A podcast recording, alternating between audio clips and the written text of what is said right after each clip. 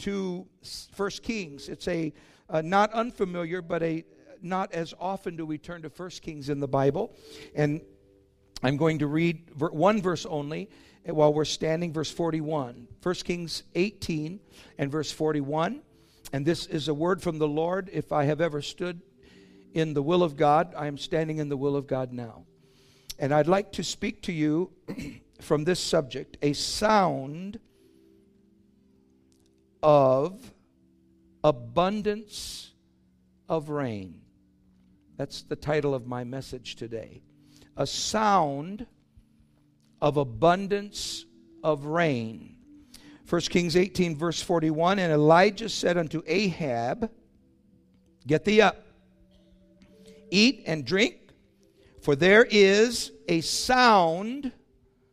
Everyone say it with me. A sound of abundance of rain. Everybody say it with me. A sound of abundance of rain. Could we bow our heads together? Father, right now, Lord, I feel your touch in this place, and I ask that you would anoint this frail messenger, Lord, because the mighty things you choose to do must be done, Lord, in these vessels. And so thank you for each one that will hear. Allow the anointing to bring it to their hearts in Jesus' name. Everyone said, Amen. Amen. You may be seated. Thank you for standing. Now, I'd like to remind you in verse 41 And Elijah said unto Ahab, there's our two characters, Get thee up and eat and drink, for there is a sound of abundance of rain. The prophet is Elijah. Everyone say Elijah. He could hear the sound. Now, I don't want to develop that, but there is always the possibility that for some reason the king did not hear it. I, am not going to say for sure, but it is certainly possible. But, the, but Elijah the prophet heard the sound, and he said, Get up and eat and drink, for there is a sound of abundance of rain. Why he heard it and no one else seems to have said anything is the subject of another message. And the king of Israel is Ahab, who has allowed his life to be completely moved from its spiritual foundations. He should have never been the kind of king that he was. Uh, partly by uh, an, an, evil, lustful uh, woman by the name of Queen Jezebel. How many have ever heard the name Jezebel? That's a Bible character, and it is an evil name because she was an evil queen. God became so displeased by Ahab's reign and what he was doing now, I feel very prophetic here, and I, am trying not to be too emotional about it, but that, that, that God was so displeased with Ahab that he sent a famine. Now, you think of it a famine in a desert land where, where famine could literally uh, wipe out a, a people. But he sent a famine because of the king and there was zero water, there was zero rain for, uh, for years in a desert land. We'll look at that more in a moment. And uh, it was and could have been terribly disastrous. All this because Jezebel killed the prophets of God so that she could have her own little religious uh, deal. She thought she was greater than God, is what she thought. It's a spirit of destruction, and it is a spirit of evil that gets a hold of an unsaved people. Jezebel represents it in her, uh, in her rule. Now, let me say it as, as just as clear as I can here this morning, and everybody say, Praise the Lord. The devil is no match to the God that we serve here today. It is foolish and silly to think that you are smarter than God. The devil is simply no for our God. So go ahead and serve Baal. That's who she thought was the one to be served. Baal was would be very much like a common religious notion of their day, and I don't I don't intend to develop that. But Baal, the worship of Baal was literally universal. It was known everywhere. In fact, the word Beelzebub comes from the word Baal because of the worship of Baal. They got, in other words, they got their name from the name of Satan. But he, let me tell you about Baal. He cannot help you. Why would you serve that which can do you no good? The devil cannot bless you. The devil cannot help you. The devil will not give you the things that your hearts desire. But when the rain stops and the world seems to be upside down, Baal cannot alter the weather. And Baal cannot bring you the answer. Not one single bit. Can you say, Praise the Lord? We are serving a God that is able to help us. There is one God, and He alone holds the whole world in His hands. In fact, right today, this God that is in this place, someone said, Well, what is going on? What is this I feel? You are feeling the presence of a real God, an awesome and a mighty God. Anybody feel His presence right now? You are feeling the touch of a God that is real. Someone said, Well, that's, that's, that's emotion. Oh, yes, it's emotion. They thought one guy was like he had this PhD in, in, in study of emotion. I, I could have said, save yourself the education. Yes, it's emotion but it's emotion that is steeped in a reality. My emotion has had uh, con- contact with that which is beyond myself, and my heart is able to respond to it. And I'm so thankful today that we can feel the presence of the Lord in a dark hour. When there's no answer in the world, and there's nobody that seems to know how to get rid of this drought, there is a God that is greater than your trouble. There is a God that's working on your behalf. Praise God. I'm not going to preach all day, but I'm going to preach this. I believe God wants us to recognize that there is a divine answer. And if we will listen to Him, we can bring about the very power that God has promised us. Now, I feel like the Holy Ghost is trying to show you today and me today that when all else fails, when the heavens are shut up, and it seems maybe the devil's telling you, you know what, you, you there's just, just jump off a cliff. There's just nothing. When the devil is jumping all around and, and spouting his lies and pointing his finger, you, you can go to a rock that is higher than you are. You can find a God that is able to help you. Don't listen to a God that says to Jesus on the cross, Oh, if you're the Son of God, come down. That's stupidity. That's not common sense. That's not logic. But see, the devil uses all this kind of silliness. Well, if it was really God, you know, why would there be all this drought in the land? Let me tell you something, folks. This drought in the land is not because there's not a God. This drought is in the land because of an evil king. And God knows what he's going to do and how he's going to take care of it. Now, I'm going to tell you prophetically what's going on right now. The Holy Ghost is getting ready to work in lies that the devil said were untouchable, but the Holy Ghost is working in you right now. He's working in your life. Now, Elijah, and I mean this very, very kindly, I mean it in the nicest way. I don't I, am trying to hurry because I, I, want to get this in. I want to say what I need to say. But Elijah, the great prophet, the man who stood down the prophets of Baal, uh, I'm, I'm, skipping over all of chapter 18 where they dug the trenches and tried to make it rain and prayed that God would send fire and burn all. I'm skipping all that. That's a whole other sermon. I, would love to preach that this morning, but I, I may after all. No, no, I'm not going to preach that. I'm letting that go. But here was a man, the great prophet. He stood down the prophets. Elijah, he never, ever impressed the dignitaries of any specialness about himself as though he were anyone special. He never wrote a book. He never went to college. He never got elected to office. None of the things that we often pin accolades on our heroes for. But I'll tell you what he did know. He knew how to pray. Now, listen to James. If you have a Bible and want to, you could turn there. But James 5 says this, verse 16, 17, in, talking about prayer. You're familiar with this expression from James 5:16, the effectual fervent prayer of a righteous man what? Availeth much. Good. I know you're, you're kind of quiet, but you're following me. The effectual, fervent prayer of a righteous man availeth much. That's the end of verse 16. Then 17. Then he uses Elijah as the example. Here we go. Elias was a man.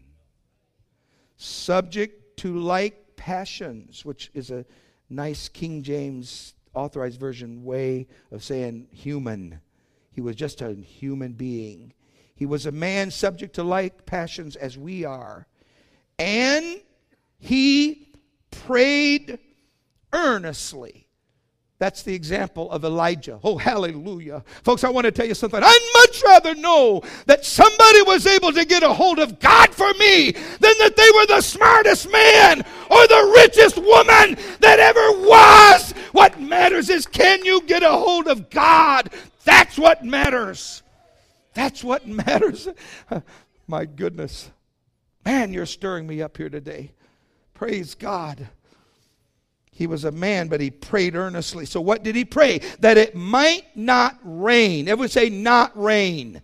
He prayed that it might not rain, and it rained not in the earth by the space of three years and six months. Oh my, I, am telling you folks, this entire thing is just filled with anointing from the Holy Ghost. I think we ought to just lift our hands one more time. Come on, just one more time, and let's thank God that the Spirit of the Lord is paying attention to us and is drawing us in these last days. We thank you, Jesus. Thank you for your word. Thank you for your spirit. So, sorry, I'm going to have to. I'm surprised I got this far without uh, doing that. So, one thing we learned from this, and I'm trying to pull this all down here, is that you need to be very, very careful what you pray for. Elijah prayed that it would not rain. It didn't rain for three and a half years. And that was, that was disastrous. That was an unbelievable uh, time. And then, of course, it goes on. I'm going to leave that scripture there for now. He prayed that it might not rain, and it rained not on the earth by the space of three years and six months. So Elijah meant business with God. Evil suddenly had met its match, it had to make way for righteousness.